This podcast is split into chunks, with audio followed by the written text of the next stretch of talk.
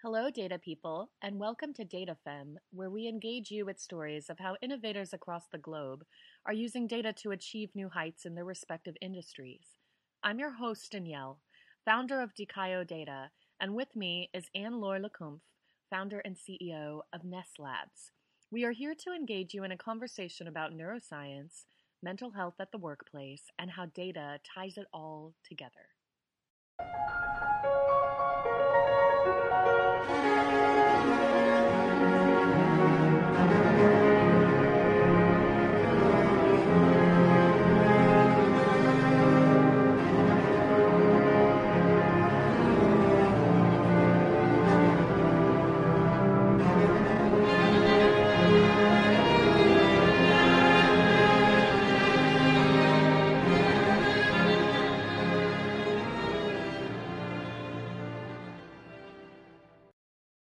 Well, awesome. It's so wonderful to have you here. And I just love talking founder to founder about um, your story. So, if you can give me the brief rundown of how you started Ness Labs and your personal background in neuroscience and how the idea came together, that would be awesome. Yeah, thanks for having me.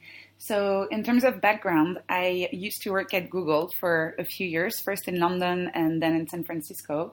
And I left about two years ago to start a company, a startup, which didn't work out. So I'm part of these founders that have already had one failed startup under their belt.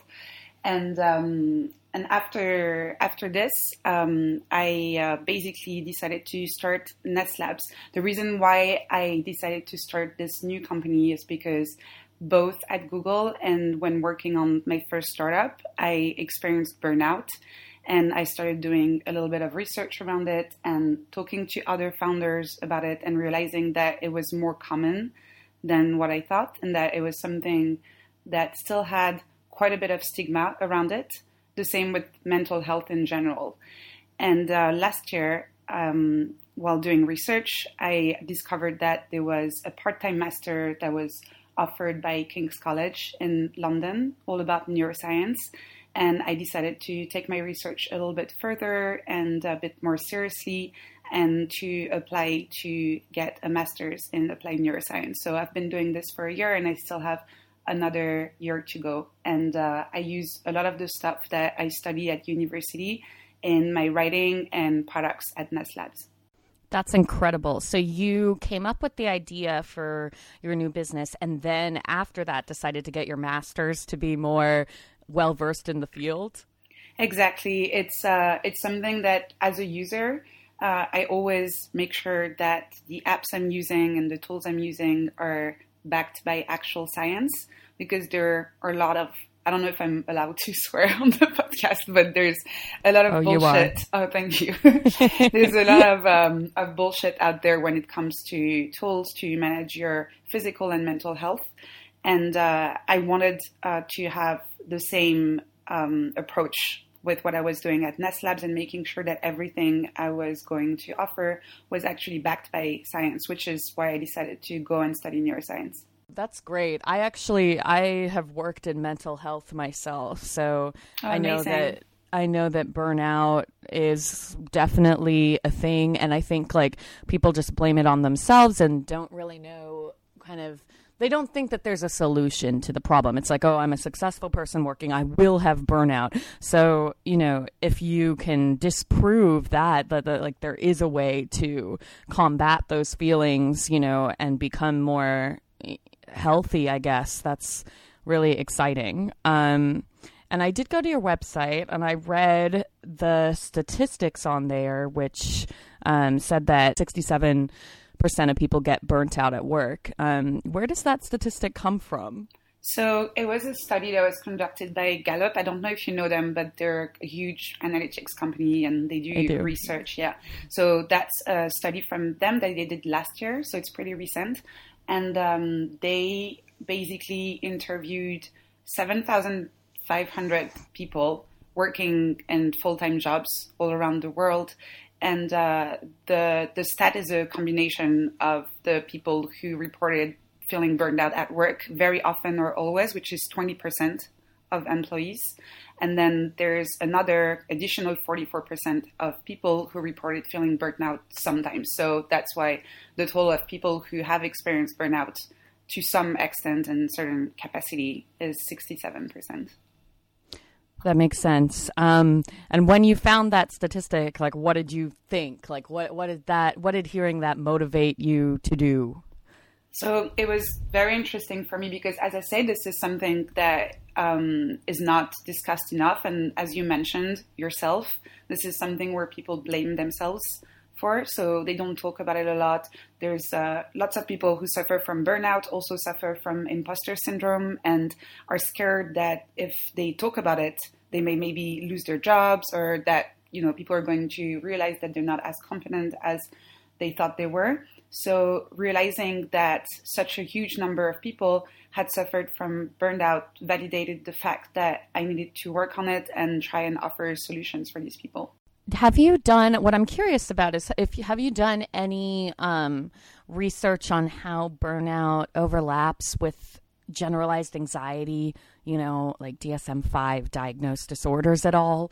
Because you know I, I, I would assume that everybody even without some kind of anxiety disorder would experience burnout it's natural but i have to wonder you know is this a way to kind of um, eradicate the stigma around anxiety because I personally have anxiety. I take medication for it, and I always feel just a little bit less strong than the people around me, you know? Yeah. Um, and I wonder, you know, burnout or the solutions for burnout have the same kind of um, neurological patterns, maybe you know, we can all realize in some way that anxiety is just something to be managed at different levels by all of us. So I was wondering if you kind of studied the overlap between how to treat, you know, the symptoms of burnout and if that has to do with um, anxiety treatment at all in general.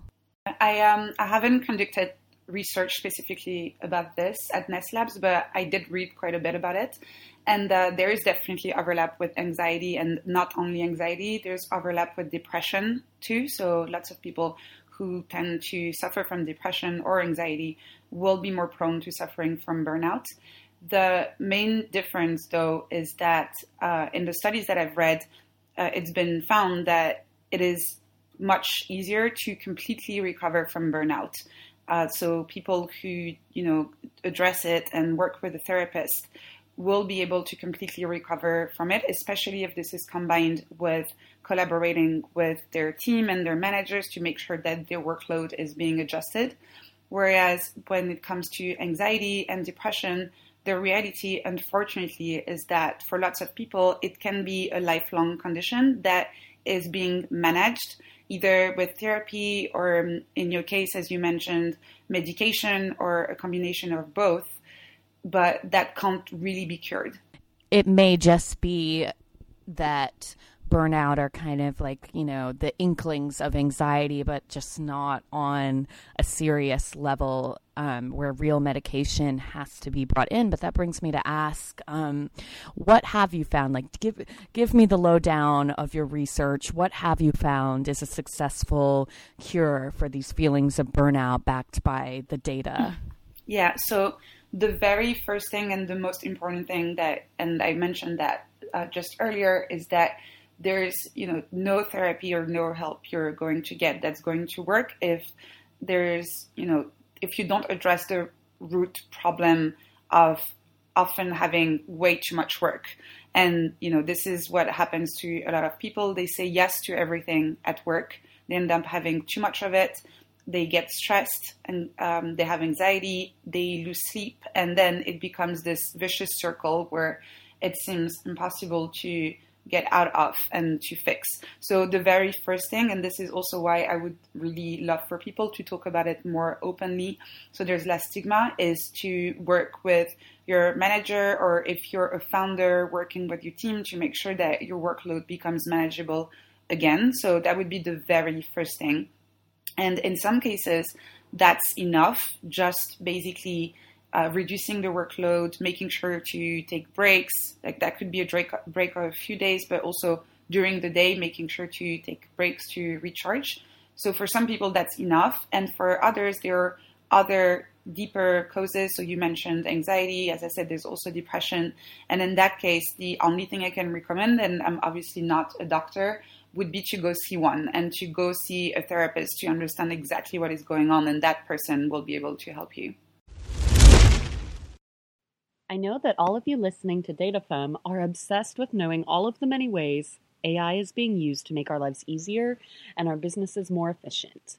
I recently came across ChipBot, an automation tool that replaces a business's need for live chat by recording questions customers ask, passing them along to the business owner, and saving the responses in a repository so that whenever the question is asked in the future, an automated response is at the ready. As a business owner myself, this is the dream. I get to relax knowing that ChipBot will never let a customer's concerns go unanswered, and in time, the most popular questions won't even need my input. ChipBot is free to sign up, but DataFem listeners get 20% off upgraded features on getchipbot.com with the code DataFem. What I'm really curious about is, you know, a lot of these managers are the problem. Um, you know, I mean, I've been in toxic work situations more than I would like to share even you know? Um, and a lot of times you know i notice the red flags but i feel like it's my problem. Are you talking to managers about you know your products and your services and your research? And what kind of feedback are you getting it's very interesting what you're saying because uh, i haven't read actual research around this and you make me want to go and look it up and see if it exists. But uh, from more anecdotal evidence from talking with people who've been through burnout, um, I've noticed that often their own managers seem to have symptoms of burnout themselves, and they basically pass it down on the to, to their team, basically. So it's it's quite interesting that sometimes this can be a symptom of more symptomatic issues uh, that have to do with the way even the company is being managed in, in general. And uh, in terms of working with managers, I uh, also do coaching and consulting through Ness Lab. So I do talk privately with managers about some of these issues. And uh, especially for people who don't necessarily have the opportunity or the confidence to talk about this at work, it's a safe space basically for them to tell me what they're they're going through. Where you know we, we talk about mental health but we also talk about management techniques time management productivity etc and how they could use ways for themselves and for their teams to work in a more efficient and enjoyable way. So it's very interesting to see that more and more managers are actually starting to seek more knowledge around this so they can can take better care of themselves and of their teams. That's really good to hear because toxicity, you know, it can stay in your life as a ex-employee for forever, you know, and you know, it, it would be great. It seems like you are a pioneer in the space of maybe Ha- like helping empowering employees to see the signs of a toxic work environment before they start internalizing. I think it would be really interesting to look into, you know, even like self report data about toxicity and like, you know, what I really think would be helpful maybe is to talk to employees about how they feel, you know, in terms of burnout, in terms of toxicity, and then talk to the manager and see how these um, statistics differ. I know that one of my colleagues, Daria, who um, we've kind of grown in data science together. At one point, when we were working more in the mental health space, um, and specifically mental health at work, we did. She put together an infographic that I don't remember the details but I will try to find it for you where it it showed right next to each other kind of like an employee's perspective on work versus a manager's. And there were discrepancies you know?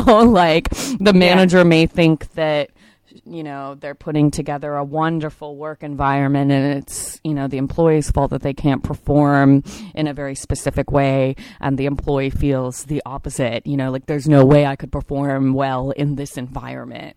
So you know toxic yeah. managers beware. Maybe you and i will do a study. It was actually very interesting because when i was working at google and they've been doing this for for years um, basically every six months um, employees and managers and everyone in the company have to fill an anonymous survey about um, you know how they feel in general, how they think that the team is performing, and how happy they feel at Google.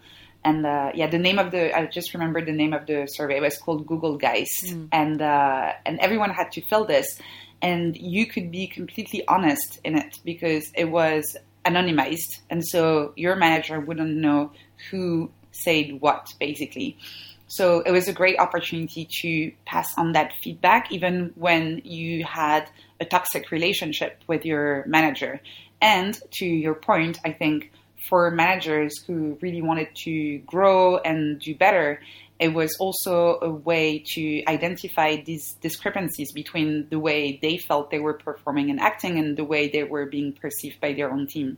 Yeah, I think that those types of programs require a lot of maturity and self awareness on everybody's part because, you know, it can be hard to even just show up to work every day. You know, and then to yeah, show up I to agree. work and have to be introspective in this way is something that, you know, should be expected. But at you know for a while while we make that transition it's going to feel you know invasive because you know people it's hard enough for them to show up and perform their duties but i think once that learning curve is done and people expect to also you know feel responsible for the environment that they contribute to at work i think that it'll become a lot easier um, and I think that your work with Ness Labs is going to be a huge part of that. It's very exciting. Um, and since all of us listening here and me myself and it seems like you are too are total data nerds and you know live thrive off statistics. Um, i want to get your perspective on how data has helped you grow your business and you know what the role is who's doing the data collection and you know where you see data um, playing a role in terms of how Ness Labs develops in the near future? So I'm not a data scientist myself, but as I said, uh, I want everything that we do at Ness Labs to be based on actual science, which means actual data. So everything I write about is always backed with the corresponding research paper. And I spend as much time um, reading the research paper and seeing if it actually uh, fits, and then checking the methodology and making sure that the the study has been reproduced at least once. There's um, a huge reproducibility issue in science where lots of papers have been, you know, the experiment has been done once and no one ever after ever managed to get similar results which means that, you know, the candid interpretation is that the scientists that made the very first experiment made an honest mistake somewhere. But unfortunately, in some cases, um, it's been found that uh, they were being dishonest because they wanted to have an interesting finding and something very clear cut when science really isn't clear cut all the time. But they needed this to make sure they would get published in a big journal and that this would be basically um, kind of like you know front page worthy and that they would get a lot of peer coverage. So in terms of data uh, this is something that's super important to me to make sure that the studies that we refer to have been reproduced by other people and that have found uh, similar data as a as a result and in terms of conducting more research in the future, I'm super excited because uh, we have a, a, new research a researcher in residence that has just started last week, and that is going to conduct original research. And uh, her name is Varsha. She's amazing, and she's much better than I am with data. So I'm a big proponent of working with people who are more talented than you are, and she definitely is more talented than me when it comes to this. So I'm very excited about this and about using original data this time for some of our future articles. That is really exciting, and I'll be I'll be following and seeing what um, data you collect. Do you know what kind of data she'll be looking into? Have you kind of mapped out any studies yet, or um, like what have you mapped out how you're going to conduct this new research? So we only have the the theme in general. So I want her. She's because she's a researcher in residence. I want to make sure that she also has the freedom to design the experiment that she wants. But the theme we're going to explore is cognitive biases and entrepreneurship. So it is going to involve collecting data from founders and looking at previous research on cognitive biases. But it's very early. She started last week, so um, yeah, stay tuned and. Uh, and I think it's going to be very interesting. Well, congratulations, and let me know if you want to, you know, get my perspective as a founder. I actually want to get your perspective as a founder right now. This is not really um, part of the whole data science concentration of DataFem. But when I saw you were doing consulting, um, it made me wonder how you're getting these clients for these sessions because lately I've been doing some sessions of my own, you know, more like career development, helping data scientists and coders get hired. And, you know, it's, I've never really done that type of work before on my own in terms of like having to reach out and get the clients. So I'm wondering what your take on that is and, you know, how you've been successful with that. I'm a big fan of personal branding and, and I'm always advocating for people to put themselves out there because it's a very efficient way to get clients actually and especially for people who are a bit shy and uh, and believe me or not, I'm actually quite the introvert. So I always feel uncomfortable um, cold emailing people and bothering them. So the way I find clients is all inbound and it's all through writing on my blog, basically. So I write regularly and, uh, and I think especially for a data scientist or anyone who's conducting research, they will always have something interesting to write about. So my advice would be to make it a habit to post their thoughts or whatever direction this, their research is taking or anything interesting, trends in data science uh, on a blog, like having a personal website and a blog and posting there. And after a while, people just start using the contact form and, you know, being like, hey, you know, you write about something super interesting.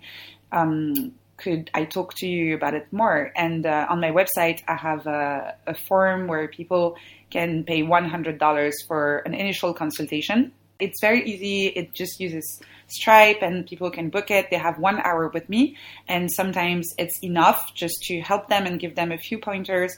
And sometimes they want to work on a bigger project. So then I price this in in terms of you know the deliverables and how much I, time I think this is going to take, and if they want, sometimes in the UK they want me to come to their office, so I take all of this into account.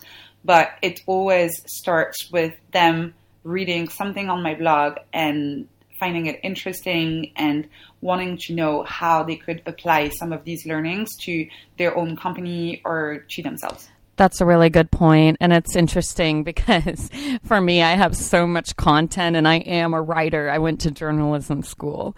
Every week, um, we do a Twitter chat on the Dicayo Data um, Twitter channel that I reached you on, and um, the hashtag is Data Everyone, and it's just people just contribute so much knowledge, and I am so behind on putting it together with blogs, and I don't I don't know necessarily why that is. It's just that you know doing the podcast editing takes forever, and like sending out emails to get you know sponsorship and whatnot also takes a lot of time, but I don't think it takes the same kind of intricate brain focus that writing does. And so I convince myself that I'm like too tired to write a blog, but I can do all this other stuff, you know? So I think I just need to like set a time every day or every other day to write. You say to yourself. It's really about building that habit and uh, so I, I, that's exactly what I do. I in my calendar I have time blocked every morning for writing, and it's the first thing I do in the morning, even before checking my emails, because I find it super important. So that's my priority in the morning before doing anything else. And another thing that has helped me and I know has helped other people is to commit to it publicly. So basically, just saying on Twitter, starting from now, I'm going to publish one new blog post every week or every two weeks. And uh, this has been really helpful for me to to stick to it, even the days where I was not feeling inspired or I was feeling tired. It's like, nope, I made that commitment. And so having the weekly newsletter uh, that people have subscribed to has helped me in that sense too, because I wouldn't want come Thursday to have nothing to send to people.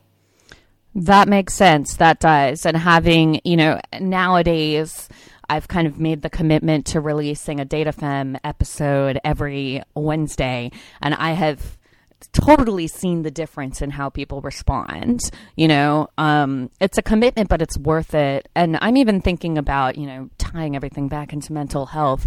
I'm thinking about starting to write more on paper and then transferring it to digital, you know, because it it just kind of like anything that you can do that's tactile is so therapeutic in a way that we don't often experience anymore.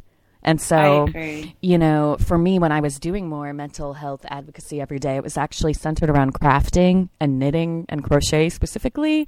Yeah. Um, and I think like I should even find the time to go back to that. You know, one of my best friends who's also a journalist, she gave me a handwritten journal for my birthday a few months ago and that's been really helpful because it's like you know it makes me feel closer to my friend because we don't live in the same city and then also you know it just feels like it's organically everything i'm writing organically comes from me and is more um, connected to me than if i were to just type everything real quick on a computer and, and journaling, you mentioned that you had anxiety, and it's been shown to help with that actually. So, when you said that it's therapeutic, it's not just a feeling, it actually is. So it's great.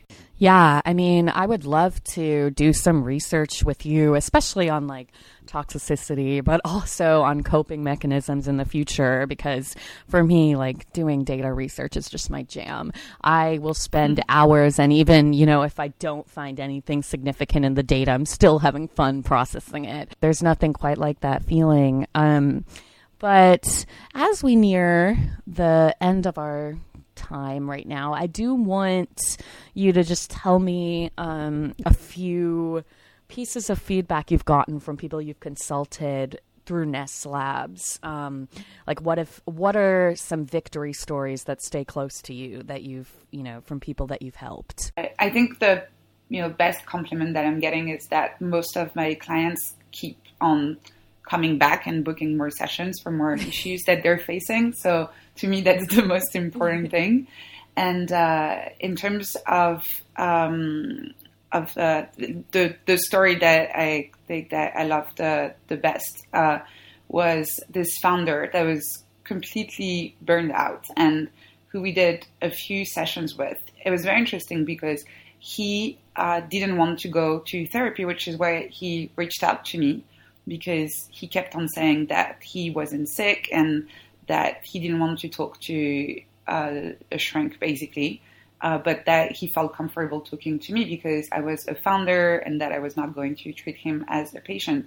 And um, it took a long time, like I think we did like four or five sessions. Um, but he did end up going to therapy. And so I'm not the one who made him better, but he was really struggling.